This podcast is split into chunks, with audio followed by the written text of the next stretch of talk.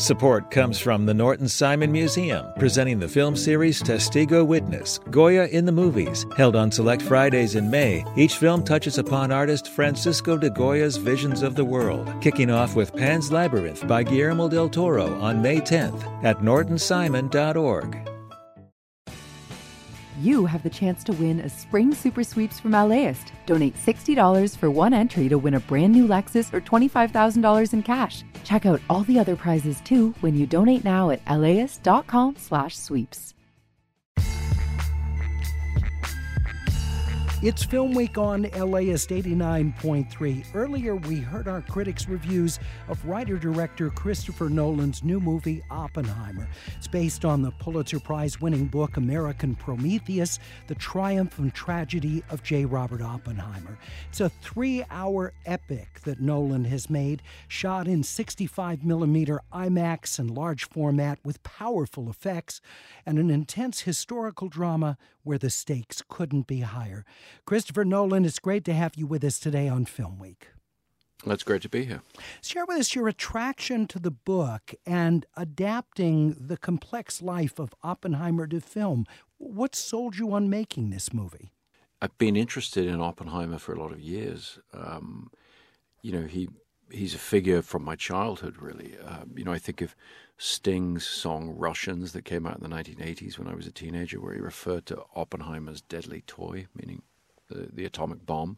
And then over the years, I'd learned various things about him. One in particular that I included in dialogue in my previous film, Tenet, which was this uh, fact that Oppenheimer and his fellow lead scientists on the Manhattan Project, in the build up to Trinity, they realized they could not completely eliminate the possibility of a chain reaction from the test they were about to conduct that would set fire to the atmosphere and destroy the entire world. And yet they went ahead and pushed that button. And that to me was literally the most dramatic situation I've, I've ever heard of. So I sort of fell into you know interest and increasing interest with Oppenheimer over the years, and then when I came to the book American Prometheus by Kai Bird and Martin Sherwin, it offered everything. Uh, it's 25 years of, of research and writing. It won the Pulitzer Prize. Uh, it's an incredibly well written, authoritative account of Oppenheimer's life. Uh, so it, it gave me the confidence uh, to work from that book, gave me the confidence to take on this uh, very dramatic and incredibly complicated story. Your lead actor, of course, is you know your film is going to rise and fall on the ability of that actor. And um, what led you to Cillian Murphy, someone with whom you'd worked in a number of films, but what led you to believe he had the ability to portray this person who was charismatic, uh, brilliant, had a theatrical side, uh, um, a very tough character to play? A very tough character to play, and I wanted him to play it in such a way that he would take the audience into the viewpoint of Oppenheimer. I actually wrote the script in the first person. So instead of you know, stage directions didn't read, Oppenheimer came in, he sat down at his desk, they read, I came in, I sat down at the desk. That's the script that I handed Cillian. Um, I've known him for 20 years. Uh, as soon as I started working with him on, on Batman Begins, it was clear to me that he's one of the great actors of his or any generation. And I don't think of actors while I'm writing the script. Um, I try to, to not write to things that actors have already done. I try to be pure uh, to the process of, of creating new characters. Uh, or in the case of Oppenheimer, I'm writing historical fact. I'm writing you know people who actually lived, so I can have them in my mind as I'm writing, as as that creative journey takes place. And then when I'm finished, I'm looking at the book American Prometheus with this photograph of Oppenheimer with his intense blue-eyed stare, and I think, well, I know who can do that. Um, and Cillian has that tremendous ability, that empathetic ability to open up the thoughts of a character and the emotions of a character to the audience, so that they can come with us on on that journey.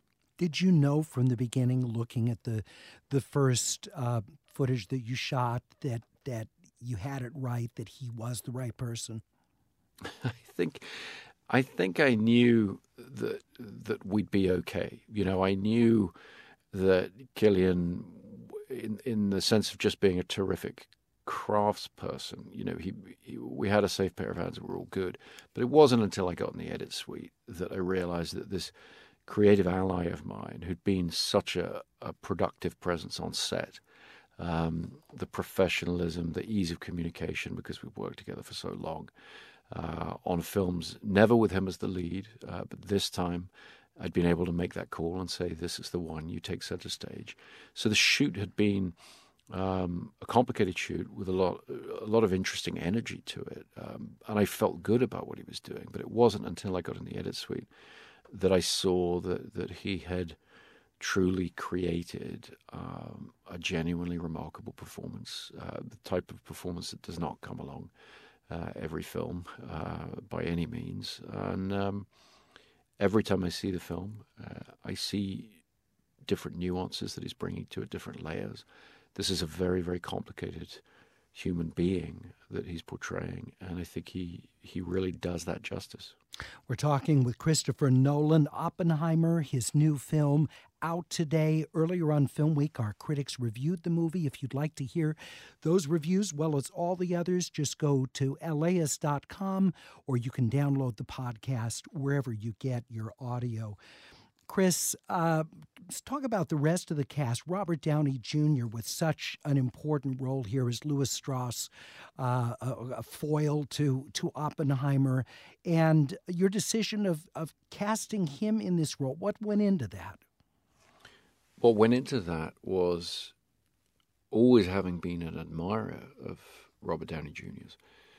You know, I, I've watched with admiration over the last you know, uh, few years as his charisma as a movie star has spoken to the whole world, uh, and, and, obviously been impressed and, and you know wondered at that. But particularly directors, they they know that this is one of the great actors as well, and it had been a long time since we'd seen him lose himself in a character, and. Lewis Strauss is a very important figure in Oppenheimer's life, and the relationship between them has these incredible sort of twists and turns. It's got this this really multi-layered set of contradictions in the way they relate to each other and where that, that leads, and it becomes so important for the fate of the entire planet. Uh, that you know, that's a tall order. So for me, to be able to to convince Downey to come and, and just lose himself in a in a character, a character that he really connected with, uh, saw his point of view entirely, and, and portrays the truth of that. Uh, it was it was a really fun thing to be a part of. It was fun to work with him, and it was amazing to, to just watch him create. The Strauss is really front and center in the latter part of the film, where we see Oppenheimer go through the post uh, Trinity, post Manhattan project. Um, semi trial to keep his uh, security clearance that he had had, and and um, just a very prominent performance there. But a great cast all around: Emily Blunt, Matt Damon, Florence Pugh, Josh Hartnett. Uh, a terrific cast assembled by Christopher Nolan in Oppenheimer wanted to ask you about the locations for the film because um, New Mexico, Los Alamos, of course, where the Manhattan Project was based, and everything constructed there for the Manhattan Project, and of course, a huge government facility uh, to this day. What if, if, if any significant challenges did you face in uh, going to the actual locations and doing this? Well, I think um, there were a lot of different challenges depending on which areas you're, you're talking about. Um, we weren't necessarily going to shoot in the real Los Alamos at all. Uh, I had been there uh, with one of my sons the summer before when I was researching the, the, project and realized it's a very modern town. As you say, it has a has a laboratory, a very modern facility now, and there's a Starbucks there and all that stuff. Um, so I had sort of written it off, but but my designer Ruth De Jong as we looked into the practicalities of building our own Los Alamos, which we had to do uh, on a mesa nearby uh, to show the original state of, of the wilderness that they went into uh, to, to build this community, to, to build the atomic bomb. Uh, I had wanted to do interiors and exteriors on the same set. Uh, we couldn't afford to do the interiors that way, and so Ruth went to the real Los Alamos and, and realized that there are so many great interiors there. So yes, we couldn't do our exteriors there, but Oppenheimer's house, the house that Kitty and Robert lived in for those three years, is was there and available and untouched really from wow. from the 1940s. Uh, so Cillian Murphy and Emily Blunt, they got to tread the floorboards that, that the Oppenheimers trod on, you know, when they were they were living there, and that connection with history. Um, Fuller Lodge, the the meeting place where uh, these scientists would have their Christmas parties, things like that, um, which is a very important location in the film. You know, we got to go to the real place, and and I think those kind of things, shooting at the real Institute for Advanced Study, where um, Oppenheimer and Einstein uh, were there for so many years, it was just wonderful to connect with history in that way. It it gives you it gives you confidence, um, you know, that you're you're on the right track, uh, you know, and, and you you feel a connection with the events you're trying to portray. And gives such a sense of place to the audience, really immerses you in it. And I loved, uh, you know, Caltech plays a role here, and and um, Pasadena looked totally authentic as well. So, yeah, Pasadena. Luckily, basing the film in Los Angeles, it wasn't wasn't too tough to shoot in Pasadena. it's a, a lovely, many, lovely place to shoot. And always. so many TV shows and films, of course, make Pasadena its location. We'll continue with Christopher Nolan, his new film Oppenheimer, out now. It's Film Week on LAist 89.3.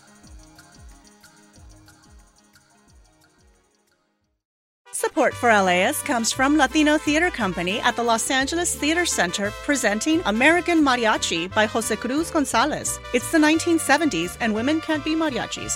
Or can they? American Mariachi is a feel good comedy about familia, amor, and tradicion that will send your heart soaring and put a bounce in your step with a wave of vibrant, infectious live music. On stage through June 9th, tickets and information at latinotheaterco.org.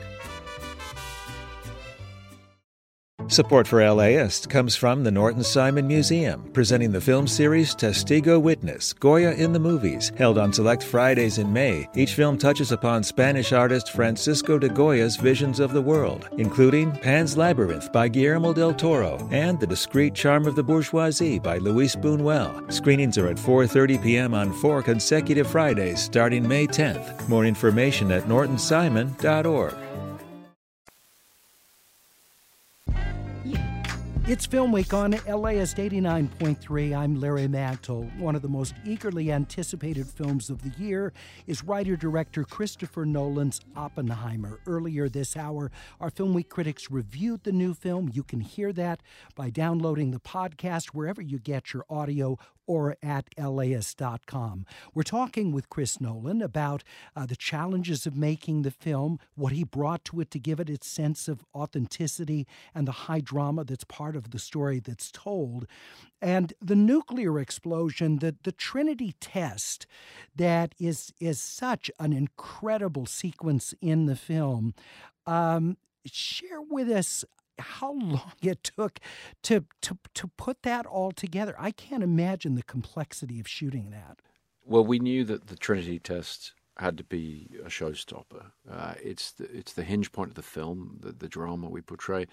It's also, um, and we just passed the, the anniversary of the, the Trinity test. Um, it's the moment the world changed forever and will never change back. And so it was something we put a lot of attention in right from the beginning uh, a lot of attention to how we were going to build the tension around it. A lot of that, I think, is about the process, the process of what goes into um, assembling the device, building the tower, you know, putting the device up there, all of the security protocols, the safety protocols it went through uh, to try and conduct this, and all of the different things that could go wrong or could have gone wrong. Uh, not least the idea that they could have destroyed the entire world with with the test itself. So I very early on I showed the script to my visual effects supervisor Andrew Jackson, and said to him, "Let's try and do this with no computer graphics. Let's take that off the table and let's look for analog methods that would have a bit more bite to the imagery." Um, we knew that this had to be absolutely beautiful, terrifying in equal measure. And so, looking for real world solutions, some very microscopic, uh, you know, to portray large things, some uh, very large explosions with a lot of different mixtures of whether it's you know magnesium flares and, and uh, petrol explosions, with black powder explosions, things like that. All of these different techniques coming to bear to produce this this complicated montage of of how to get across the, the, the beauty and, and, terror of what these, these scientists were experiencing. And by using analog methods, um, by having real gigantic explosive events, you know, it meant we were out in the desert with the cast in bunkers, the way the scientists of the Manhattan Project would have been on, on that night. Um, and obviously, what we were doing had to be done very carefully and safely. Mm-hmm. So there's a tension around that uh, when you do those things on set that, in some small way, uh, I think gave us all a taste of what it must have been like to be to be out there in that desert um, on the on the night of Trinity. I, I can't imagine, um, you know, with all the safety protocols that you're describing, working with explosives, uh, able to do real damage. Um, what when you actually uh, did detonations for this, what that must have been like? Can you share how many times you you actually detonated to get the look of what you wanted? Uh, quite a few. There's a fair amount of explosives uh, used, and uh, because, of course, um, as you know from having seen the film, uh, the event has to be seen from a lot of different points of view. So there were scientists in the control bunker to to trigger the actual test. They were the closest, Oppenheimer and um, some others, and then there's base camp, which was another uh, five miles away from from that bunker. Um, and then there's a, a, position on the hilltop where a lot of the other scientists were, were watching from much further away. And one of the things we tried to do in the film was to, to get across the magnitude of the event, to try and see it from these different perspectives. And so it involved a lot of different, uh, a lot of different coverage, a lot of detail work, as well as the the large explosions from uh, very different points of view. Well, and and with the large format you shoot on, and with um, multi-channel uh, audio it it is mm. so immersive for a viewer sitting there and and as though you're there in the bunker and the concussive sound and the light flash all of that is extraordinary and i just thought how different would this film be if if you shot this to stream as opposed to large format mm. on a big screen theatrical experience it, it, it just if you took the same script it would not be the same film no, it it wouldn't. I mean, it's it's made for the big screen. We've tried to to have an epic telling of, of the biggest story I, I know of. You know, a story that, that changed the world that that we all live in, and always will live in. And, and that's what cinema could do. That's what the big screen can do. And for me, there's been too much of a tendency of late to try and divide movies into different categories that that we decide oh well that that requires the big screen that's for the small screen or whatever. I think really movies can be anything. They could take you anywhere. They could put you in any time or place uh, and make you feel something. And you know i think for me there was no question that this story should play out on the biggest screen possible we're talking with Christopher Nolan, the writer director of Oppenheimer, which opens today. And our Film Week critics uh, told us all about it earlier this hour, and we have the opportunity to talk with Chris Nolan about his film. Chris, just in closing, I wanted to ask about your wife, Emma Thomas, because she's a big part of your team working with you on all of hmm. your films and to have in house, so to speak, a collaborator on these projects. Um, how does that change your work? I'm, it's tough for me to answer how it changes my work because we've always worked together. So we've always Emma's been producing my films since we were students together in college, um, and so I've been fortunate to have a partner uh, working with me with you know an absolute focus on uh, you know getting the best possible telling of any particular story, and she's simply the the best producer there is. So I'm I'm very lucky to be working with her in that in that regard, and um, having you know a, family atmosphere uh, to things. Um, you know, we work a lot with crew members that we've worked with for years and have real familiarity with and real affection for. Uh, that gets you through the tough times and, and feeling that you have support there rather than competing egos, uh, which can happen on film sets. Uh, it keeps it keeps things focused uh, on the storytelling, on the film that we're trying to get on screen. And so I'm extremely lucky to have Emma, and all the rest of the team I get to work with. Um, you know, it's it, it makes my job much easier as a director, and it allows me to focus on the things that matter. Chris, thank you so much for joining us on Film Week and talking about Oppenheimer, uh, an extraordinary achievement, and we appreciate you joining us to discuss it today. Thank you.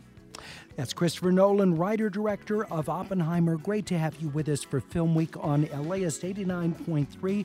Reminder the entire program available for download wherever you get your podcasts or at laist.com. Have a wonderful weekend.